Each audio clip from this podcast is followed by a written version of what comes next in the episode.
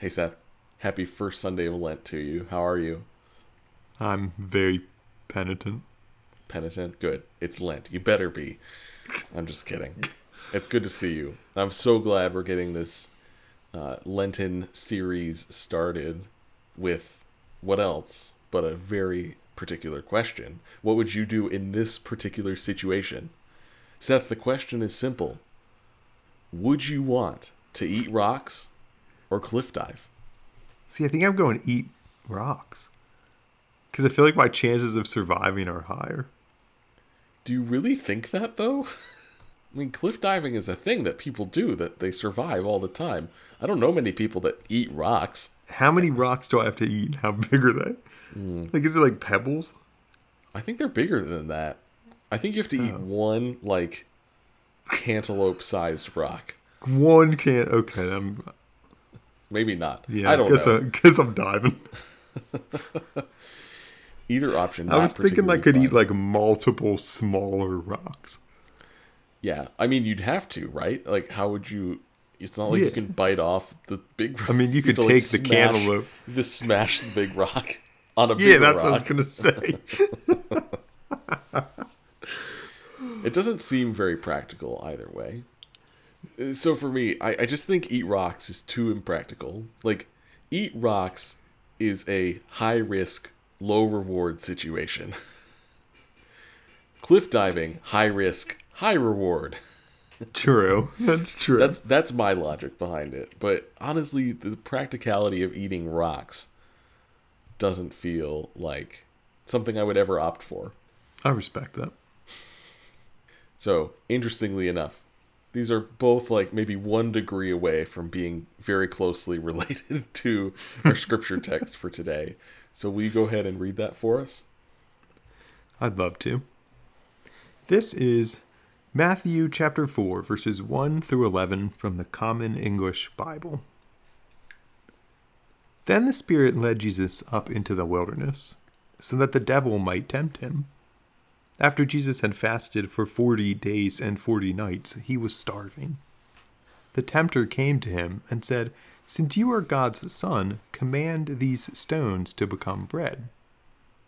Jesus replied, It's written, people won't live only by bread, but by every word spoken by God. After that, the devil brought him into the holy city and stood him at the highest point of the temple he said to him, Since you are God's son, throw yourself down, for it is written, I will command my angels concerning you. And they will take you up in their hands, so that you won't hit your foot on a stone. Jesus replied, Again, it's written, Don't test the Lord your God. Then the devil brought him to a very high mountain, and showed him all the kingdoms of the world and their glory. He said, I'll give you all these if you bow down and worship me. Jesus responded, Go away, Satan, because it's written, You will worship the Lord your God and serve only him. The devil left him, and angels came and took care of him. Great. Thanks, Seth. Well, if, if I could a... turn those rocks into bread, that changes everything. It sure does. Yeah, I would say so. Well, other than that, other than the possibility of rock bread, what stood out to you in this passage? I'm just interested in the way that the tempter or Satan like uses scripture to try and like force Jesus' hand. Like he uses scripture against Jesus, basically. Mm. The devil quotes scripture and says, It's written, I will command my angels concerning you, and they will take you up in their hands so that you won't hit your foot on a stone. Like, that's fascinating to me. Yeah. I mean, Jesus' responses are consistent, right? He's responding with clear references. Uh, it seems that he gets a little bit more infuriated over the, over the course of the conversation, but this time in the middle, True the tempter suggests that maybe there is some proof texting that he can do to help advance his cause. And he quotes uh, Psalm 91. And hmm. presents Jesus with this alternative to say, look what would happen if you just threw yourself down off the temple. Uh, it, it is really interesting to see how the tactics change or don't along the way for these two. Yeah. I don't know about you, but I feel like I've heard a lot of sermons preached on this passage. And it's a really, really significant moment for us as we start this journey of Lent, this journey with Jesus towards the cross, towards Jerusalem. But it's also, this story represents a really significant moment for Jesus. So in the previous chapter of Matthew, Jesus is baptized, is affirmed as God's child, and here we see almost immediately following that, the Spirit brings Jesus into the wilderness where he has this experience that ultimately starts his ministry. This is kind of that transition moment. And you know how we know it's a transition moment. It's because of one particular number the number 40. and I'm laughing Yeah. because all I can think about whenever I encounter the number 40 in the Bible is our beloved Bible professor and friend and former No Experts Allowed guest, Brian Smith, who, when I was working as a work study student, made me spend most of an afternoon on a snow day doing a systematic study of all the times the number 40 showed up in Scripture. and I, I complain about it, but honestly, it was a great project. It was really interesting, and obviously has still stuck with me today, even though that was nine years ago. and the biggest takeaway I have from that work that Brian highlighted in the sermon that he was writing on that theme was 40 days is the number in scripture that represents big time transitions. So can you think of what are some of the other 40 days and nights or the num- times the number 40 shows up in significant ways that you can think of? Uh, doesn't it rain for 40 days and 40 nights in the flood Yep. narrative? That's one.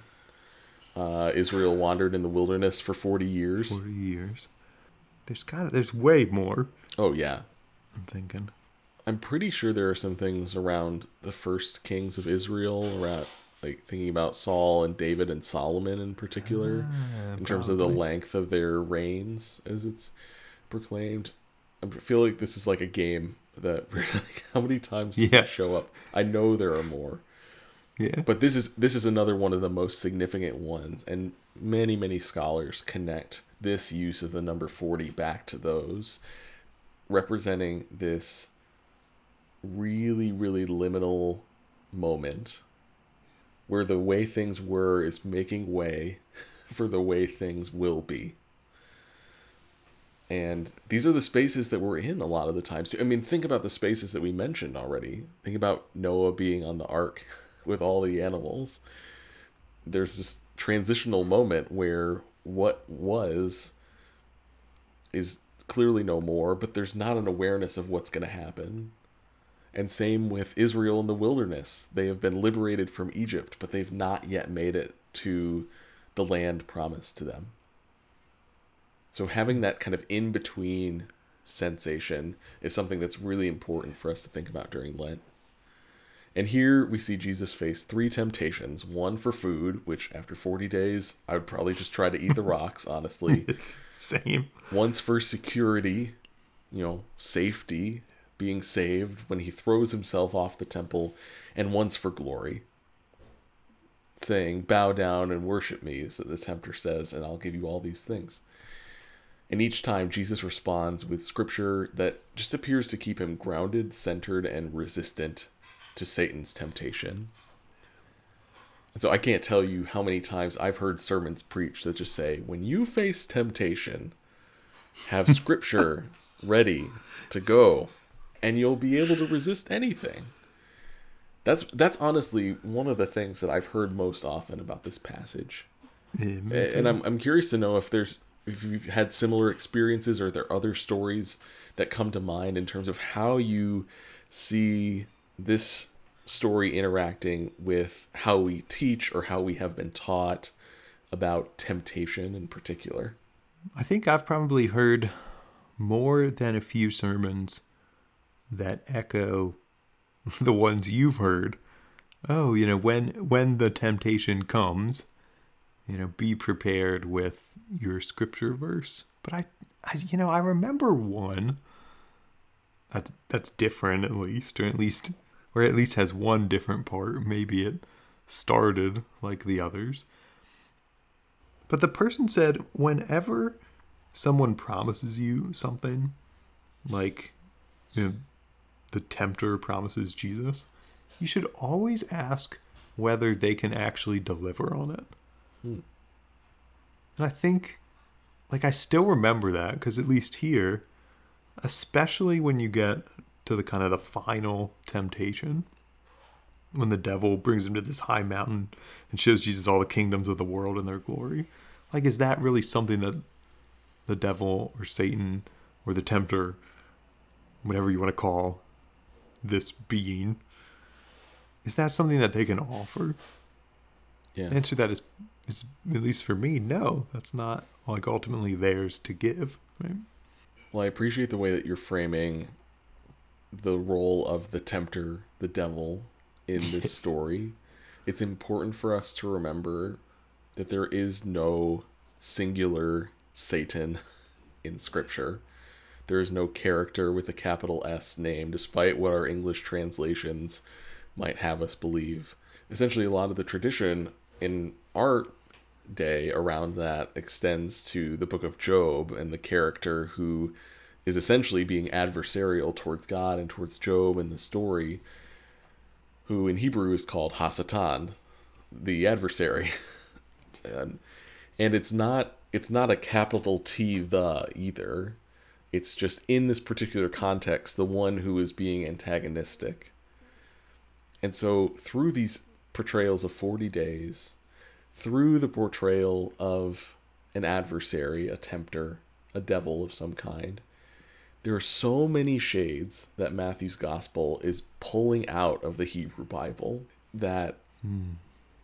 are a lot of scholars identify as some of the key themes that help identify what Matthew's gospel is trying to say about who Jesus is and what Jesus came to do.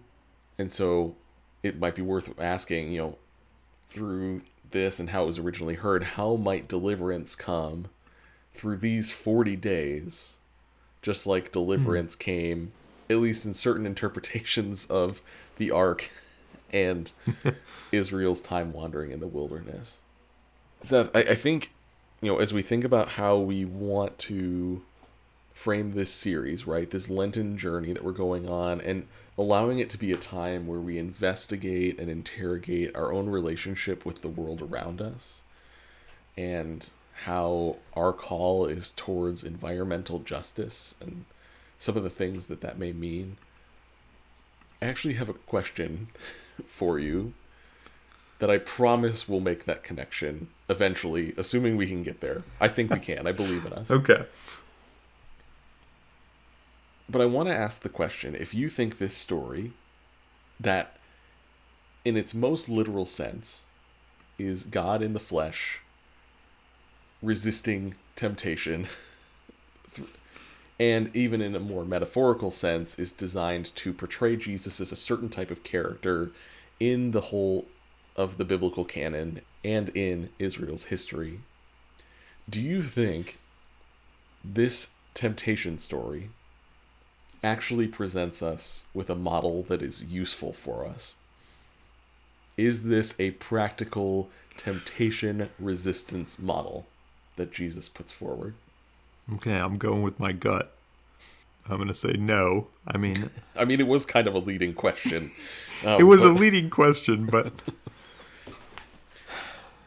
I also I know think- a lot of people who would who would respond, "Of course, of course it is. Of course we can." And I'm not saying we can't learn anything from it, but share more why why your gut's telling you no. one sort of difficulty, I guess, is that like Jesus always seems to have the perfect scripture to match. Whatever this adversarial figure says, like Jesus has some quick, witty retort that counters it. Mm-hmm. And I just think, number one, like I've taken a lot of Bible classes, but I'm not sure that I have that. I don't know if I ha- if I even know enough Bible to be able to do that, and I'm not sure a lot of people do, if I'm honest. But I also think that answering with these like individual scriptural counters is just like not actually a productive way to even counter like other places in scripture.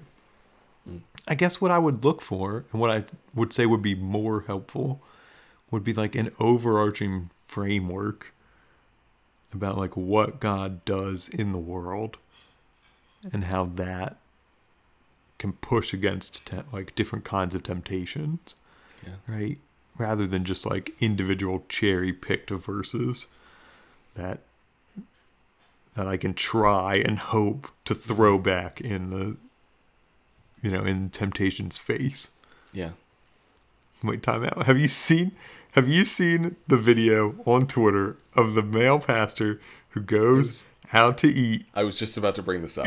Uh, yes, This Okay. is exactly where we're going, and I don't want to get into details of it because honestly, that's I don't. fine. I don't like, want to is what it's validate like. this. I don't want to validate this idiot and this demonization of women and all these male evangelical pastors who somehow like women are just throwing themselves at them every single turn. Okay, I was I was thinking about that though because we often frame temptation like that, right? Like you're trying your hardest to go the right way but the the wrong choice is just there over and over and over again and it's just too good to pass up. Temptation is often not that blatant of a choice honestly. I think we recognize it the most in the times when we have to wrestle with it in some way.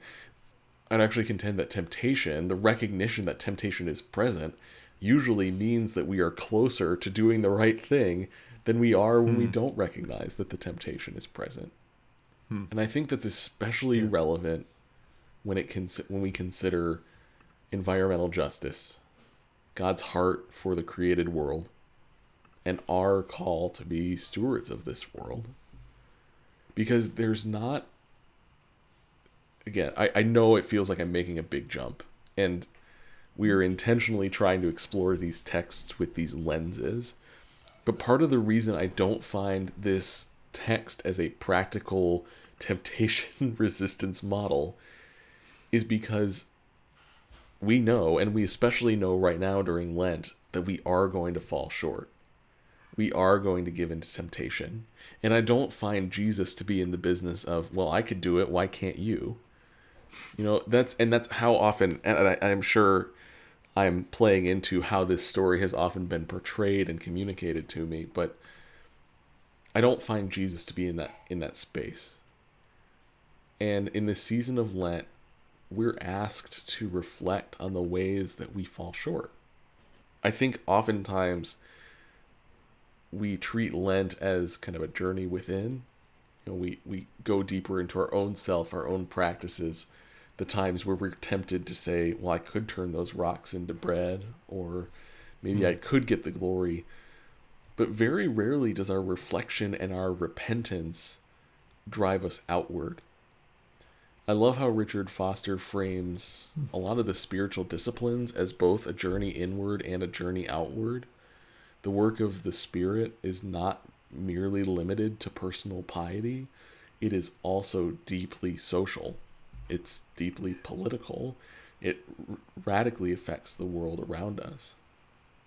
This Lent, I'm wondering if we have the opportunity to assess what temptations are we not even realizing we're giving into to frame it that way. Hmm. What ways about how we are relating to connecting to being nurtured by or simply destroying and exploiting the world around us how does that need to be interrogated during this season that drives us to reflection as we journey with Jesus to the cross and as Jesus journeys with us to the things about not only ourselves, but about our world that need to die to see God's reign and realm come in its fullness. That was a lot of exploration, and I feel like I'm doing gymnastics to try to to try to get here. But I think I think ultimately the point that I'm trying to make is this journey outward into the world around us is so essential to what Lent is all about. And our relationship to the created world is worth examining through that lens. Does that land at all? Am I just am I just totally like pulling stuff out of nowhere and, and and forcing it in here? No, I don't think so. I liked your point that when we recognize we're being tempted, that probably means we're closer to doing the right thing than we are to giving into the temptation. I like that point, especially when I think about the environment. Because there's a lot of choices I make where I think, oh, you know, I, I could do this that's maybe worse for the environment or this that's better. So at least then I'm like, you know, I'm I'm actively thinking about it. I'm like, okay, you know, should I should I drive to my mailbox or should I walk? You know, that seems like a pretty simple mm-hmm. one. But there's also decisions that like I'm not even consciously making that you know are also a decisions but b like negatively impact the environment and I haven't even thought for a second about whether or not I could or should do anything to change you know my particular habit. I'll only speak for myself because I live somewhere like where it's not super easy to get around by public transportation. Um, but my default is just to get in my own car and drive there, which is like, which can be convenient, I guess, but it's also not very good for the environment. But that's my default. I'm just like, oh, I'll get in and I'll drive to the store. The temptation, I guess, is the convenience that driving offers. But then the alternative, right, is you know, to take public transportation or to like to hitch a ride with someone and carpool. And both of those those latter options are better for the environment. Yeah, and and the world is complex. Our decisions are really complex. And when you're thinking about transportation, there's no right and wrong. There's no. There are things that are better and worse than others, but there's not a clear cut option in every scenario. Because when you're carpooling with someone, you're still you're still consuming fossil fuels that are releasing you know, burning and releasing fumes into the environment that are not helpful. And when we use cars, we we place more demands on road systems that are built in ways that are not conducive to good water usage. Yeah, true.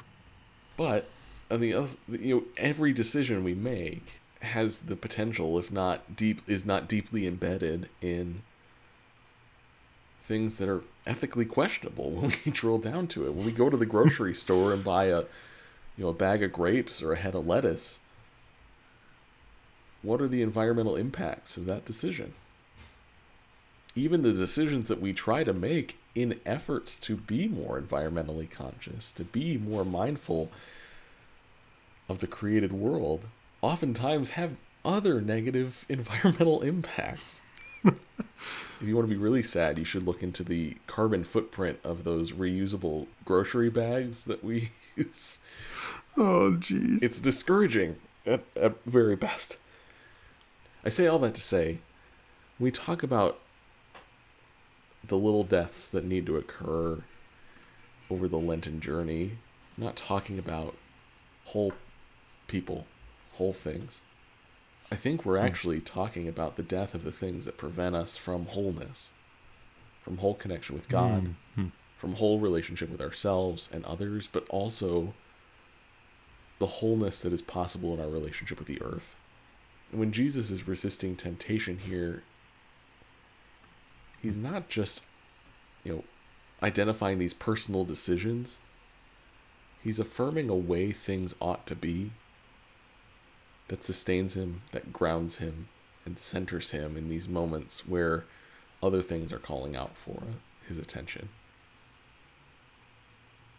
And you know, we are also mm. in a 40 day period of our own. Lent, not mm. counting Sundays from Ash Wednesday to Easter Sunday, hits that number. We're also in the, this transitional space where we're examining the reality that what was will not be anymore and that something new is coming, that God's deliverance is coming. And if we frame it as a journey towards not only the cross, but a journey towards the wholeness that Christ offers us, I think we can ask some questions about our relationship to the world that could really provide us with some surprising answers as we make this journey hmm. together. I particularly like this idea that what sort of grounds Jesus during his temptation isn't these individual little snippets of scripture, but this idea of you know what the kingdom of God can be like. And that seems much more helpful to me. Again, I was talking earlier about like I don't think this passage can be very helpful because it it doesn't create this kind of overarching theological framework. But I like what you did is, is kind of put it into the context of the rest of Jesus' journey in Matthew, at least. Right? Like he's thinking about what the kingdom can be like and what it might look like on earth. And that's what can ground him when he's tempted. Yeah, I like that a lot. And I think you're, and I think what you were saying about how that can shape, you know, our 40 plus Sunday days of Lent is true too. Like when when we ask the questions about, you know, what what do I think the kingdom looks like? And where do I see our world not matching up? Which is a big question. Maybe the better question is in this one particular place, you know, where do I see the kingdom not matching up with the real world or you know? When we think about the environment, you know, where's the where are these two visions disjointed as opposed to asking the big question that can be so overwhelming. Hmm. Well, Seth, can I pray for us as we start this transitional journey of our own? I would absolutely love that. Great. Let's pray. God, our guide in the wilderness, you've invited us this Lent into a journey inward and a journey outward. Help us make you ruler of all our realms, internal and external. Mindful of the many names by which your children cry out to you from all over the world, I pray in the name of the one who resisted temptation in the desert, Jesus Christ. Amen. Amen. Thanks for tuning in, everyone. Two weeks from now, we're back. We're looking at the story of the Samaritan woman at the well through an ecological lens. But, Jonathan, thanks so much for walking us through that story. Thanks for helping me tell it.